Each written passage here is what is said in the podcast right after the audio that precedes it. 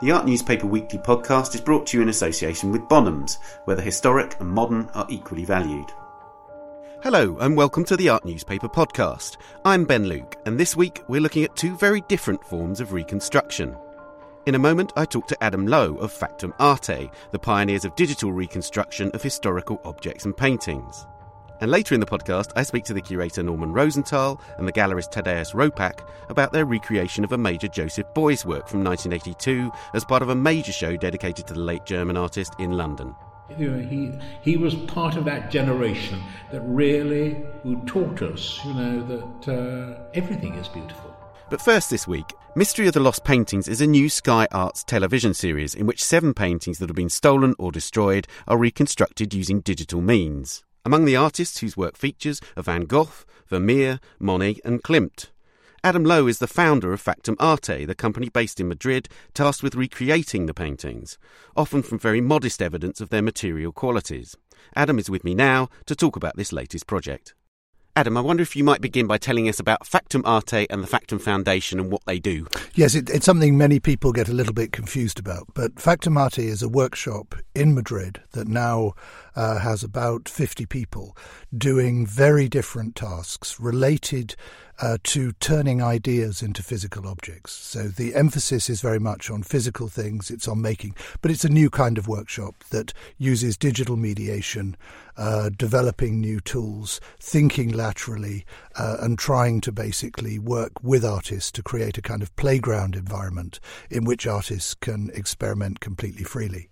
Factum Foundation uses many of the same tools many of the things that are being developed by Factum Arte, but it applies them to the uh, digitization of cultural heritage and very often to the production of facsimiles. So there, there is a synergy, and Factum Foundation really needs the Factum Arte structure to thrive, but they're two separate issues, uh, separate entities um, that work uh, in parallel. The Lost Painting series that uh, we're here to talk about now was actually a Factum Arte project project commissioned by uh, Belandi Film uh, for Sky Arts, uh, in which Factum Arte was asked to think about how to represent seven paintings that were destroyed in the 20th century. So tell me about about how you chose those seven because they're very different. They've got very different histories. Some are stolen, some are damaged, some are no longer extant, some have remnants. Well, as you can as you can imagine, there was a there was a lot of uh, negotiation about which seven paintings would make um, uh, best television. Uh, in many ways, uh, we were incredibly lucky in, in how the stories um, uh, uh, unravelled. And, and, and it's what I love about the work we do. So, for example, the Monet painting uh, was a painting that was destroyed in a fire uh, at MoMA in New York in, in 1958. And it had been bought by the museum in the early 50s, uh, had caused a bit of a sensation. It's uh, one of two, two Monet paintings that were destroyed in the fire. Um, and uh, when we started working on that, all I thought we had was a black and white um, uh, photograph that had been taken in the conservation department when the work had had a minor treatment. But the more we started talking and talking with the conservation team at MoMA, uh, it transpired that the original canvas still existed somewhere, very badly smoke damaged, very blackened, very bandaged, but it had been given uh, by the insurance company to uh, New York University. So then, through a series of serendipitous connections, uh, I ended up uh, finding the uh, canvas in the conservation, well, in someone's office in the conservation department. So once we'd got that, the challenge of recreating the Monet became a very different one. So we had physical evidence, and that became a forensic uh, investigation into what this painting might have been. Um, the Van Gogh was a very different story because the painting had been destroyed completely um, uh, uh, in a, uh, the American bombing uh, uh, of Osaka at the end of the Second World War. Um, and the whole of the uh, area where it was housed was destroyed by firebombs. So that painting was gone. But we did have one slightly poor, because it was very early, colour photograph from, I think it was taken in the 30s. Um, so it wasn't a particularly good photo, but we had a reference. Um, and then through conversations with Larry Keith at the National Gallery in London, um, uh, who have one of the 3D scanners that we developed in Factum and that we use a lot for recording the surface of paintings.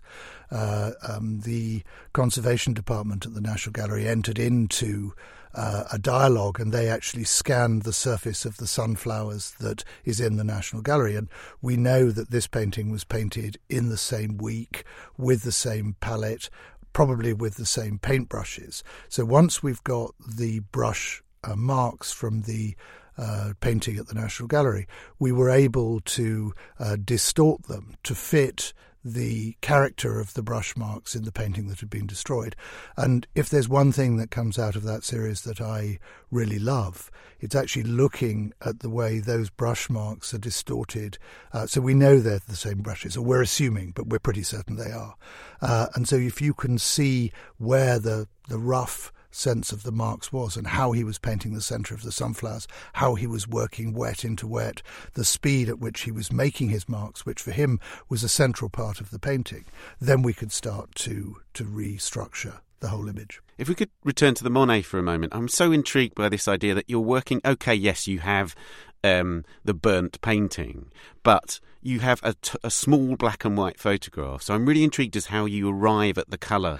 Oh well, I mean the the colour's actually uh, very curious. So once you have a physical object, there are many ways that you can extract information about the colour.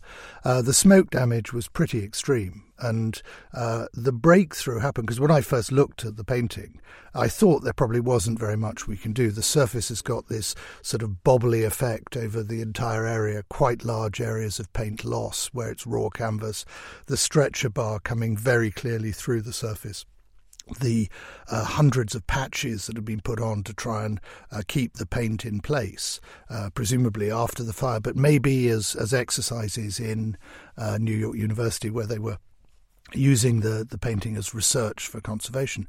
But when I went to the Tate to film and look at the painting in the Tate, or the Monets in the Tate, I realized that the surface there was basically the same surface that we had. This bobbly effect that comes from painting a painting over a long period of time, building up, working, so you it sort of scumbles across the surface. And um, once we'd uh, been able to determine what was damage and what was intention, uh, been able to find uh, uh, paintbrush marks that correlate to the black and white. Uh, we were then able to photograph using very high light levels and polarizing filters uh, the surface and extract an element of color so we got the palette, we got the range, we got the type of colour. And then we were able to cross relate that with a painting that's in the Met that has a very, very similar colour scheme. So we could build from the black and white. And actually, black and white photos contain a lot of colour information. So you can't always identify all the colours, but there's normally a change of tone, and you can normally find uh, the whole range of, of, of colours that are used.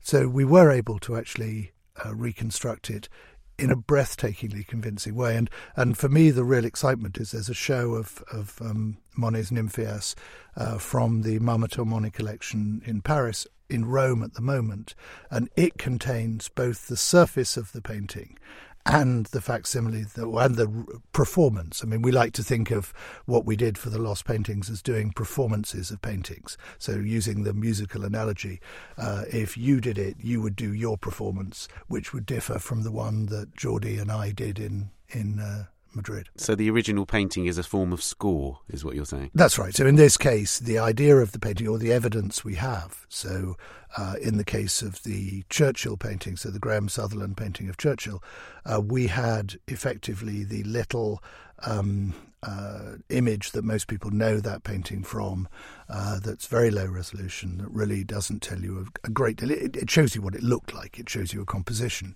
but it doesn't really show you the brush marks.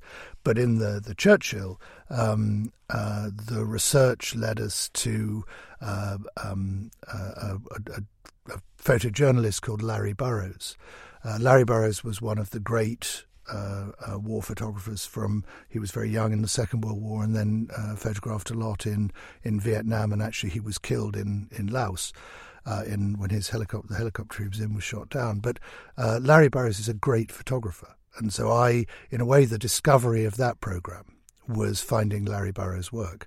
And I started looking, and we'd heard he'd taken the picture when it had gone to be shown in Parliament. Uh, so I found Larry Burrows' son, Russell Burrows, who lives in Boston. And after a lot of conversations, Russell found the 10.8 um, photograph. Uh, which we were then able to work with, but only as part of the process of making the facsimile. So, but once I'd got that data and got some decent data of the surface, we could cross refer that with the studies that are in the National uh, Portrait Gallery, uh, with the drawings that exist from the various sittings. And we could really actually get back into that painting. And for me, the breakthrough on the Sutherland was was following dialogues between Francis Bacon and Sutherland, the kind of slightly competitive relationship they had at that time, and actually realizing how important that Churchill painting was. Uh, for many of the, the later uh, Bacon pictures. So Bacon was critical that Sutherland's um, portraits were too illustrative. Um, but actually, when you start getting into this, um, the the final one probably is um, a little tight um, because I, I, suspect it was very difficult to know how to deal with it and what to do. But the studies are, are fantastic. So the one in the National uh, Portrait Gallery is a beautiful painting.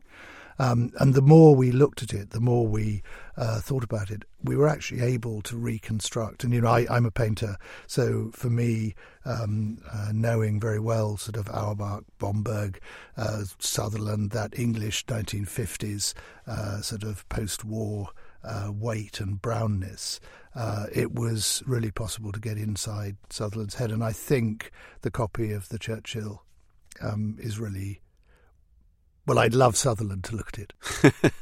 what a pity he can't. Um, I'm really intrigued by this balance between recreating a painting and recreating a historic object because, for instance, in the copy of the Vermeer, you can see Craquelure. You can see that this is a historic object. Tell me about the kind of decisions that you would have to make in that, because it's not straightforward. These don't look like new, like Vermeer's just painted them, do they? No, no. We're, uh, what we're trying to do is to create the painting uh, as it was when it was last seen. So in each case, um, with the Monet, uh, we were trying to create the Monet as it was in MoMA the day before the fire. With the Vermeer, it's as it was uh, in Isabella Stewart Gardner uh, Museum before it was stolen. And the Vermeer is, is quite likely to reappear uh, one day because for sure a painting of that value uh, that was stolen in a major heist probably still exists. And in a way, the Vermeer program becomes much more about the theft and about what's happened to the painting. Um, but with the Vermeer, we were um, really in quite a difficult position because the um, uh, only uh, colour reproduction we had shows a heavily restored painting. It's a very bad colour reproduction. Um, it shows the figure on the right hand side of the singer wearing a, a lapis uh, lazuli, uh, well, probably a lapis lazuli ash dress, but it's got the, the the lapis sickness, so the pigment has gone grey, and so there was a lot of dialogue that uh, in in the Vermeer about whether we should try to do a, a, reverse restoration and undo some of the things that appear to have changed the picture in negative ways. So there's a lot of discussion about restoration. There's a lot of discussion about why things look at look as they do and what had happened to that blue dress.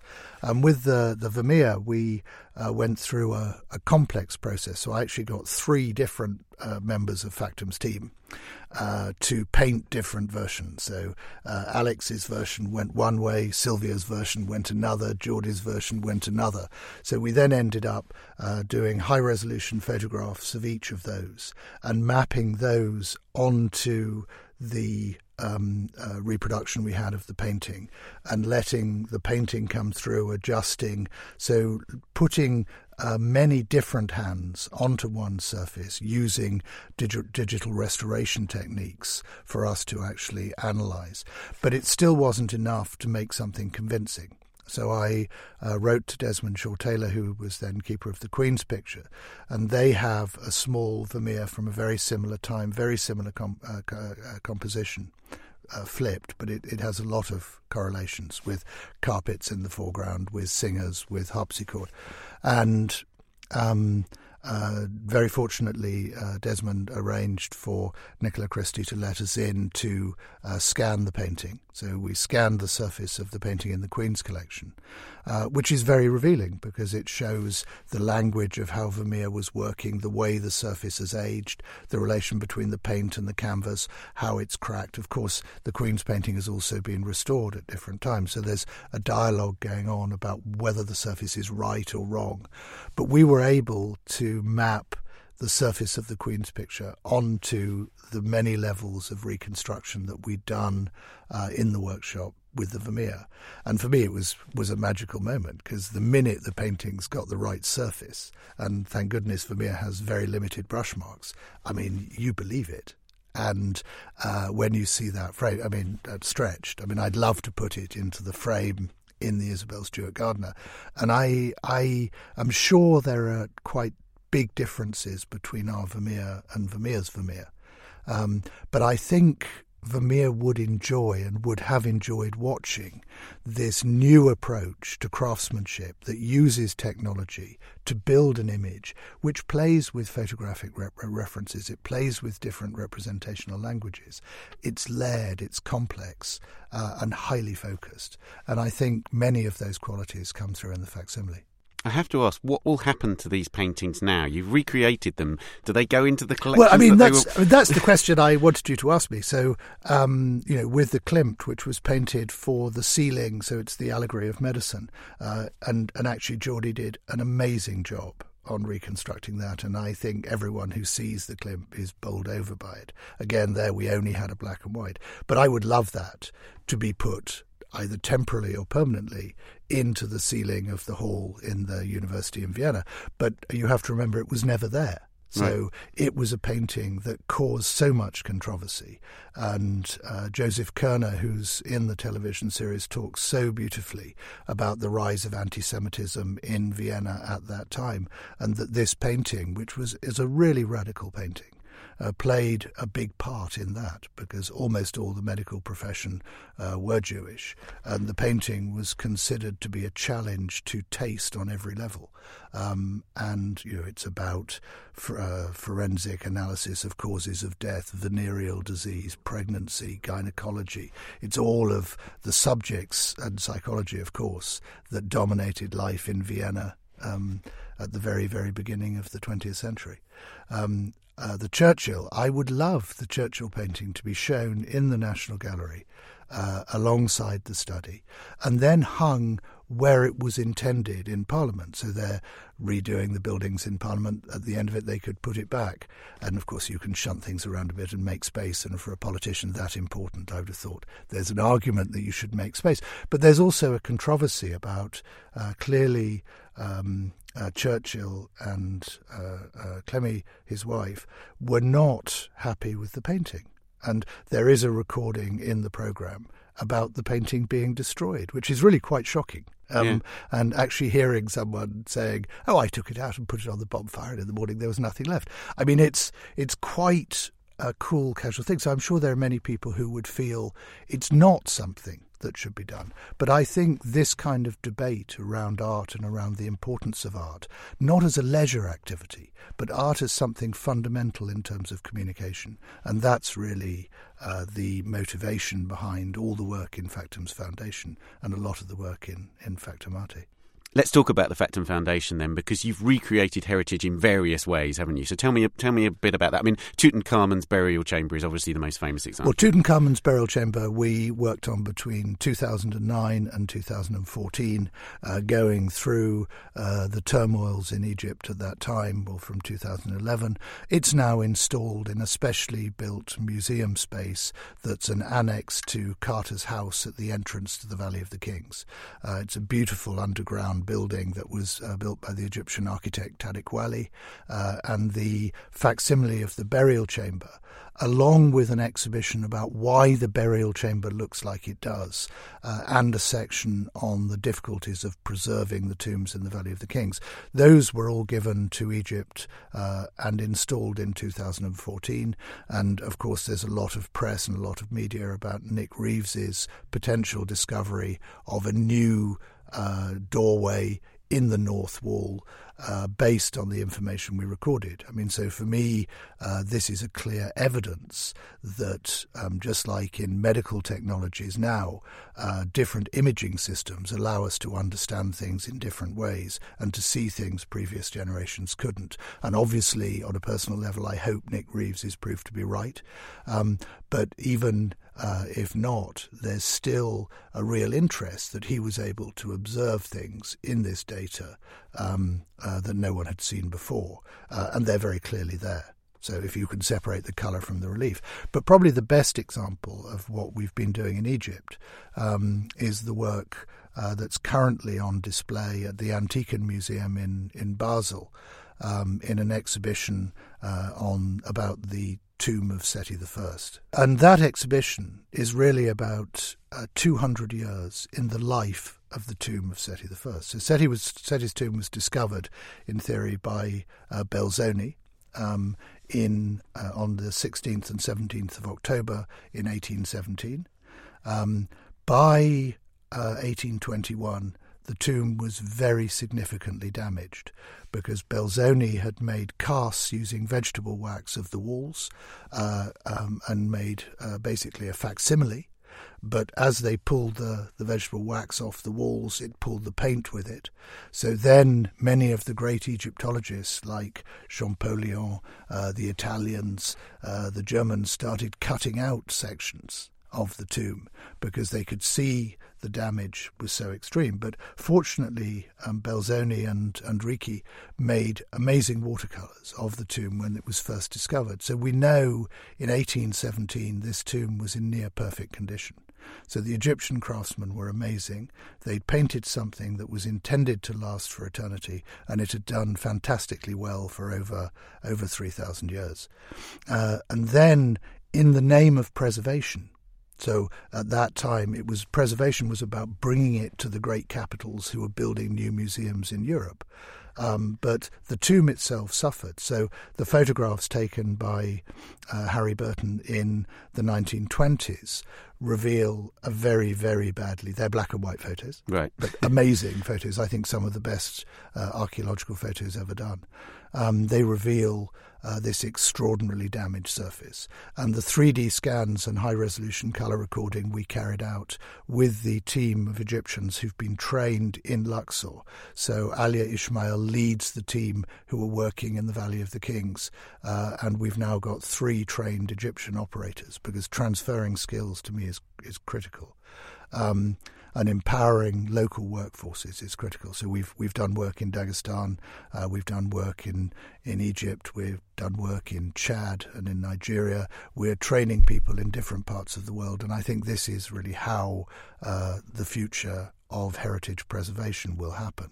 Now, to change register completely and lastly, let's talk about Marina Abramovic because Factum does a lot of work with contemporary artists, and you are working with um, Marina Abramovic on a new project. Well, Factum Arte um, works uh, with many artists from all over the world. Um, uh, one of the things that I'm really proud of is without any planning, without any uh, intentionality, we're now working with about equal numbers of men and women artists who are coming from all over the world. Well, when I was coming out of the Royal College in the 1980s, this was not the case. Um, Marina Abramovic is fascinating because in in um, and she's a, a wonderful person to work with. So for me, uh, to have Marina with us in the studio, to watch the way she animates the team, to watch the generosity with which she develops ideas and picks things up and goes deep. Uh, uh, she's exactly the kind of artist that, that I love working with, and I love helping, and I love trying to watch Marina uh, as ideas take shape. And you know, how an idea takes shape is a complex thing and it can go in many different directions. So the idea is one part, but really the object is a far more complicated thing than the idea. Um, Marina is going to be the first woman artist ever to do a solo show in the main galleries at the Royal Academy which is celebrating its 250th anniversary. That's quite a statement. And I think, you know, Tim Marlowe bringing uh, Marina in and, and, giving her a show in, in 2020 uh, is very brave. Um, I think it's a, a, wonderful chance, and I hope uh, we have time to really help Marina go into the next phase of her work, which can be both historical, looking back, but also looking forward. Can you tell us anything about the actual work you're no, making? No, I'd rather not. I mean, I think ideas are fragile things, and I think there are things that are being put together, uh, and there are ways that ideas take shape. So uh, many of the things we're working on now probably won't end up in the show, and many other things that have not yet been conceived probably will. Brilliant. Adam, thank you so much. Thank you.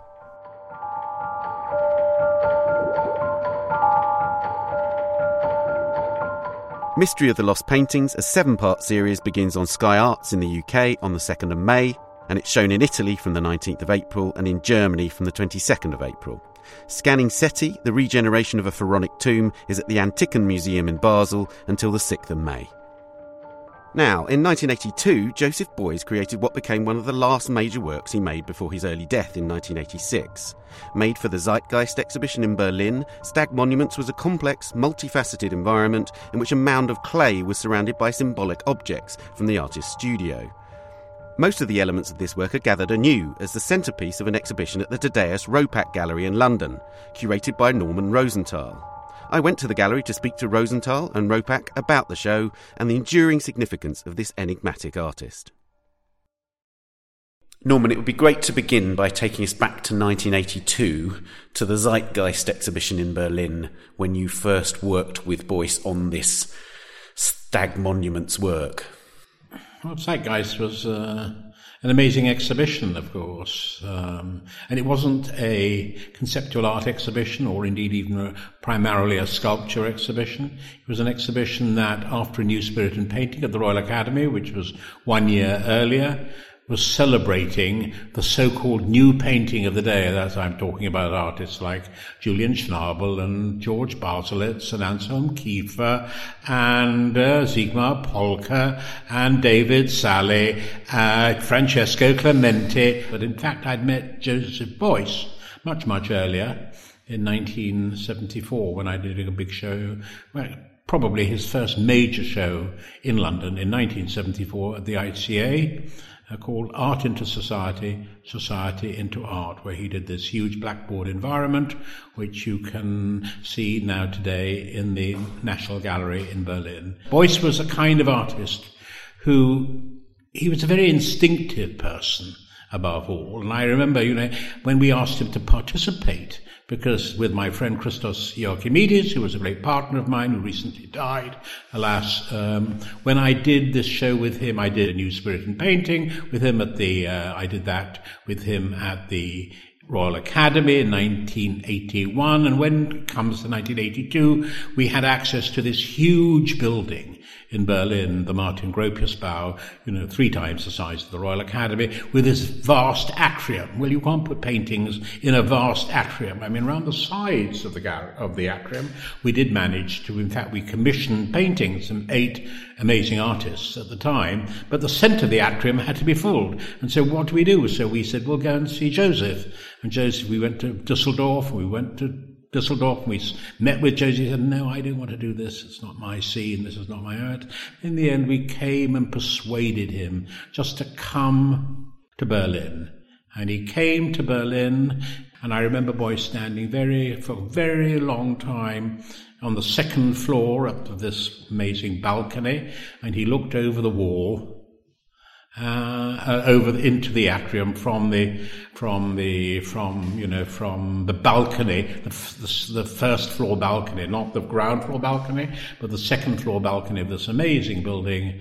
And then he said, "Yes, I'm going to, I will do this exhibition, but only if I'm allowed to bring the entire contents of my studio." And then, you know, obviously gradually the idea of the famous mountain came about and, you know, he came with his tools and he then wrapped all the tools with, then he wanted this clay mountain. He did this drawing, which if you look in the Zeitgeist catalogue, you can see a drawing that he did of the environment and he had the, this idea of these mountains, you know, and I've talked a little bit about them in my catalogue essay about this mountain.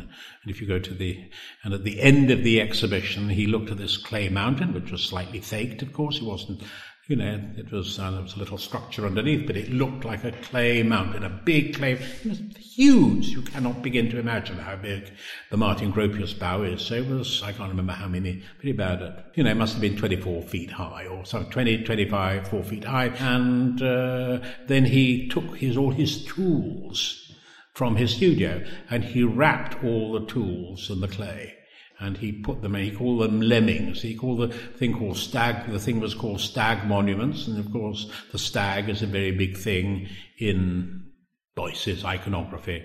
And then he had these things which he called lemmings, but lemming, lem, lame, is, is a kind of pun.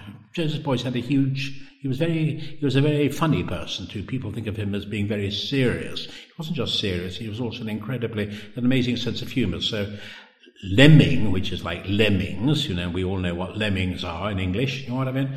But lemming, lem, lame, when they call them laminger, lemming, lame is German for clay. So you have this kind of pun. So you have these lemmings, which are also clay things, and which he spread around with the contents of his studio round the, the mountain. And it made, I suppose, even today, you know, I think people would say it's the most memorable occupation of this huge uh, atrium in Berlin that there's ever been. And if you go to Berlin, even in the cafeteria there, there's a large photograph of it. And it, you know, has a sort of, it made a mega impression as well as all the paintings. And it was, you know, an amazing privilege to be part of it. And of course, my dear friend Thaddaeus, we have a very funny story to tell you about Thaddaeus because he was as involved with it in a strange way as a very young man, as a young student, as an 18 year old boy. He was very involved with it as well, and I think it's up to Thaddaeus maybe to tell that story. I think it'll amuse people. Over to you, Thaddaeus. well, for me, this was my kind of big entrance in the art world. I I did a kind of internship there so I was hired to help um, to unpack and to move things around. Obviously, I was schlepping the beer actually, so I was not really involved in any of the content of that show. And of course, was far away from any of the creative process. But I could observe this from uh, from close actually, because. Uh, uh, you know, overhearing all this discussion Beuys had with his assistant about technical questions and artistic decisions. And he was a tea boy. He was Beuys's tea boy, almost, weren't you? Well, yes. Well, I was. I, I, for me, it was fascinating because I was just really there, seeing how this exhibition was coming along and um, meeting many of the artists at this occasion. But basically, you know, being there in this incredible atrium and and as Norman said, you know, he um, we were unpacking, you know, all his tools, but more than tools, it was much more autobiographical. It was the iron board of his mother, which was part. It became part of Stag.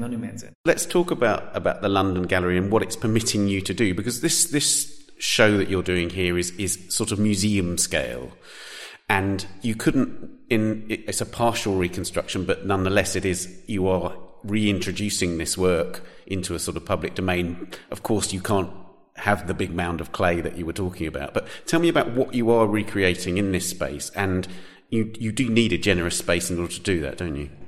Um, well, you know, when I had decided to open a gallery in London, you know, my first dream exhibition was Joseph Beuys, of course, and um, knowing that we have the Stag Monuments in its original version, all these original sculptures and to bringing this to London, which were never shown here, was exactly the project you know you just dream of. You know, the Tate Gallery has the bronze version, which is in the permanent collection. So you see, you know, this kind of lemmings in bronze. You see the Felix Boothia in bronze. There you see the the stag itself, you know, with the iron board of his mother. That's right. That, that oh. work is called The Lightning with a Stag in Its Glare, and it's in that sort of great double height gallery in Tate Modern, isn't it? Exactly, yeah. And it's Which actually gives you the idea of the height of the piece. Right. And that was like a segment. And you can see what I'm doing. It's basically a segment of the mountain that Beuys said we must make a cast of this segment. And that was, you know, part of, and at the end of the exhibition, he somehow decided we should get on, he should get on with that. And then he died, you know, whilst that was being made. Actually, in the whilst he, he died, whilst that was being made, you know, over the four years that that huge thing was actually the cast. version, yeah. And the only original, the only one that with a pattern that he approved of is the version which is current, which was bought by my dear friend Anne d'Harnoncourt, who was director of the Philadelphia Museum of Art until she died, unfortunately. And now, because Philadelphia they don't have room to hang it, it now hangs of all places in North Adams, which is MASS MoCA. which is now Yeah. called MASS MoCA. Which is the Mass, Ma- Massachusetts Museum of Contemporary Art. So, what are, you, what, are- what are visitors to this gallery in London going to see today? you know, the artwork, the people who, who are going to Tate Modern, they understand Beuys through this piece because it's permanently there. And to come here now and see the original version, the original elements of this piece is, I think, something really astonishing. And, and, um, you know, the Tate Modern collection has the table, there's one table with two elements, um, as an original and the rest is bronze. And here we have all the originals, 38 pieces, and the table we show in bronze. So we just do the reverse. So this was kind of homecoming to London, this piece, which I was always dreaming to seeing here. But, um, and then having Norman Rosenthal on board in, on this project was crucial for, for me because, um, he was the curator originally invited Beuys to this project, I want co-curator, but co-curator. invited him to create this incredible sculpture, which uh, besides London is in the collection of Philadelphia and in Frankfurt and showing in at MASS MoCA. So it became one of the most prominent sculptures, you know, defining Beuys. One of the interesting things about Beuys is, on the one hand, he was aiming for a kind of universal language, a language in which he could draw in a very, very broad audience to his art. And yet at the same time, his personal mythology is deeply complex and very personal in lots of ways. and also very German, very romantic. Well, tell- very, tell- tell very, very grounded in. At that time, seemed like you know, you know, the famous line of Walter Benjamin, you know, we can't write poetry anymore, and all that kind of thing. Um, grounded in German romanticism, but need, but which needed to be given rebirth, re, you know, given a new kind of legitimacy, which he, along with other German people uh, since the Second World War, have to a certain degree, and I would say that in the visual arts, he is maybe, you know, maybe the greatest figure of all in that department. I'm intrigued by Beuys's renouncing of objects to a degree. He said, you know, teaching was the most important part of what he did. The object was less important somehow. And yet he made very strikingly visual work. You know, when people see this show, they will they will see a very com- a very a very sophisticated visual language. Tell me about that conflict in his work, if you like. The famous line, you know, about the Berlin Wall is really ugly. It needs to be five centimeters higher or lower. Do you know what I mean? Again, it was kind of wit, but he kind of meant it too. He had an incredible sense of, and a very original sense of form, and he allowed us to recognize more probably even you know he does come from the era of Fluxus. He does come from the era of minimal art. So if you think in America of artists like Richard Serra or Carl Andre and you know or, or Robert Smithson and all those sorts of people that people know, and even in this country of people, you know there are lots of artists in this country who were engaged with that when they were young. Uh, a long time ago, and I could mention some of their names. Um, I know it's a universal thing. He is, in some ways, you know, he came, you know, he's, you know, in the in the pre 1968 era, but also in the post 1968 era, he was uh, one of the great inventors who allowed us to recognise, as we all do now, the amazing beauty even of a pile of, you know, we see beauty everywhere. You know, I'm just happened to be finishing some work with Julian Schnabel at the moment. You know, he says, you know, it's just a just a footprint on a pavement is as beautiful as the most beautiful rose. You know, it's a question of how you look at things. You know, he he was part of that generation that really, but he was a leading member of that generation who taught us, you know, that uh, that everything is beautiful. I really think that Beuys all but still believed in the object and believed in the idea of sculptures and the idea of drawing. So I don't think that you know, you know, he was one of the most radical thinkers in contemporary art. He was, you know, maybe with Marcel Duchamp. You know, those were the two um, artists of the 20th century who really changed thinking and creation to a new level. Um, and sometimes people, like your question indicated, thought that he didn't believe so much in the classical idea of the one object versus the other. But I think he did. The way he spoke and the little I knew him, the little he described the process, the process of making the art, he believed in the product at the end, in what comes out of it. So I think he also understood um, a weaker drawing versus a stronger one. So I think he would really see this difference. So I think it did not all merge into like one creative process. And so here, I think he was really identifying, you know, more important pieces versus others. And he used also a lot the name uh, or the word sculpture. So when he was doing something, when he was creating, and I remember this so well, Felix Boothia, you know, he turned a flower pot upside down and he said, let's make a sculpture out of this.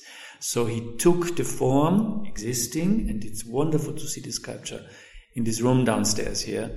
Um, he turned it around, and then there were many technical questions, you know, how glue can preserve this, but he turned it into a sculpture. Now, you have a big announcement to make, which is that you will be representing the estate of Joseph Beuys from this point on. Tell me about that process. Yes, well, of course, we are very happy and we feel very privileged to work so closely with the Beuys family, with his widow, with his son and his daughter, um, who live in Düsseldorf, and uh, to represent the estate from now on. Um, we have worked together in the past. You know, they lent us some works for exhibitions, and um, at the time when we showed the Stark Monument the first time in Paris. Uh, a couple of years ago, uh, it was still a loan back then. In the middle, in the meantime, I was able to acquire it. So um, um, it's the beginning of hopefully um, a very fruitful collaboration for the future. And um, it was wonderful because when Norman, for instance, started to create the show, and um, he would ask about his early sculptures from the late 40s. You know, I went to the estate and we discussed this this request, and um, I said that you know we would like to introduce this in a separate room, and that Norman's exhibition would like to start with this early idea of bronze um, and then we were able to now um, get seven or eight early sculptures, which will be some of them shown the first time. Um, so I think it's the beginning of hopefully great ideas and great projects and uh, um, you know, we, we, we, will always need other lenders also. I don't think, you know, the entire shows can be um, done with the estate, but the estate has crucial pieces and definitely also um, the knowledge which comes in with the family who Eva Beuys was always there. She was really part of Beuys's life in the most creative periods and and most intense periods. So I think you know she kind of carries on um, uh, all the kind of knowledge you need, you know, to kind of define the work or kind of sometimes correct also uh, certain issues about Beuys. So um, we're very excited to kind of start this in a more intense way and have some great ideas for some uh, exhibitions to come.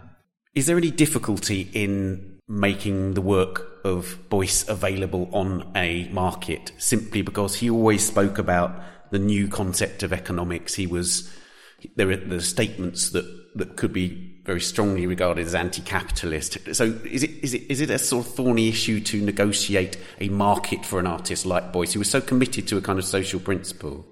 Um, no, I don't think so, because I think Beuys himself, um, you know, he would have also a very clear position towards the market already back then. I think he was never against the market.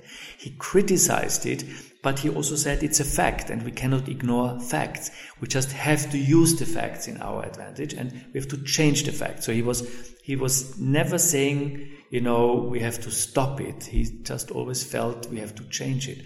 But he was very aware of the market and he used it also for his own career. So I think he was very aware of his prices and he felt, you know, sculptures and drawings should be sold for a certain value. I think um, he had a very clear position in this. So, and you know, the art market, you know, has embraced um, Beuys early on. Um, we haven't seen very important works coming at auction. So sometimes when people look into what is available at numbers, then it's not so impressive, and you think so it was the interest on the market has faded a bit. But when you really know what happened behind the door, so the transactions of important pieces, then uh, we know it is uh, you know some of the most important sculptures, environments, and you know important drawings have changed hands in the last few years. The most prominent one was uh, the environment Das Kapital, which was like for many years in Switzerland and uh, is now in Berlin. It became part of the Marx collection and is on permanent view at the uh, National Gallery at the Hamburger Bahnhof. Um, so we have seen some important works change hands. Many of them went to institutions. Um, we have seen that museums in Europe, in the United States, um, and more and more also now in the Middle East and in China and in Southeast Asia um, have started a very strong interest in Beuys. I think there's a new wave of There's interest. There's a new generation of people now turning to Beuys. And, and mean, it's always very easy for journalists and lots of people to criticize the market as a phenomenon in all spheres, not just the art sphere. But in terms of art, there can be no doubt in my mind that for whatever negative things you can say, maybe legitimately about the art market and some of it's less, less pleasant, but it is an amazing mechanism of preservation because value is a mechanism of preservation. And uh, people preserve things, people look after things, they look after basically what are whether it's a Raphael painting or a Leonardo painting or a work of art by Joseph Beuys, it is ultimately just a souvenir, a remembrance of, you know, our civilization and our culture, our our uh, our, our, our common culture, and that's what it is. And the market is very much part is a mechanism to keep it going. And is it your hope that stag monuments might be snapped up by a museum in from this show? Um, I don't know if it's uh, you know will be decided during the show, but it definitely will end up in an institution. I think this is um, you know we had had a few offers from the private side. Um, it was shown recently in some museums in Germany, and we had some requests from there. Um, but we, I'm absolutely convinced that it has to go to an institution, and we will take our time, and I'm sure we will succeed. You know, because there are not so many important environments left on the market. There are not so many major sculptures which are still in private hands. Um, uh, I always say, you know, 25 years ago, the Guggenheim Museum in New York uh, wanted to acquire a major sculpture, and the then director Thomas Krens contacted me, and uh, we did a kind of trip through Germany and went to uh, maybe 20 private collectors who had important pieces and um, Guggenheim found their amazing piece, which is in the collection. Um, and if I wanted to do the same trip, you know, when I got requested um, a couple of years ago now, you know, 20 years later, you know, most of these works, which were still available 20 years ago, have uh, been placed in the meantime, and most of them in institutions. So I think there's not much around, and I think um, the wave of new museums. You know, there was one museum in Shanghai which just opened a year ago, and it opened with the Joseph Beuys exhibition. We were all totally surprised, and you know, it was very unexpected that in China uh, somebody would start his museum with a Beuys show, and it was actually a modest show. It was basically showing multiples which they had acquired over a period of time. Um, but in a way, it had the essence of Beuys, and you know, Beuys believed into these two markets. Also, he always believed in these multiples. He did thousands of Even them postcards. because I mean, he was wanted. forever signing postcards. I've, you know, I've, got, I've got just a handful myself. I wish I had more. But, you know, he was a great believer in disseminating his, you know, images. I just get a postcard of his his image of called Cosmas and Damian, which shows the Twin Towers, you know, long before 9-11. You know, these are, you can still find, even online, Oh, yeah. amazing, quite cheap, souvenirs of his hand and of his touch and of his, dare I say it, his genius. Norman, Thaddaeus, thank you so much. Thank you. Thank you very much. It was great fun to talk to you.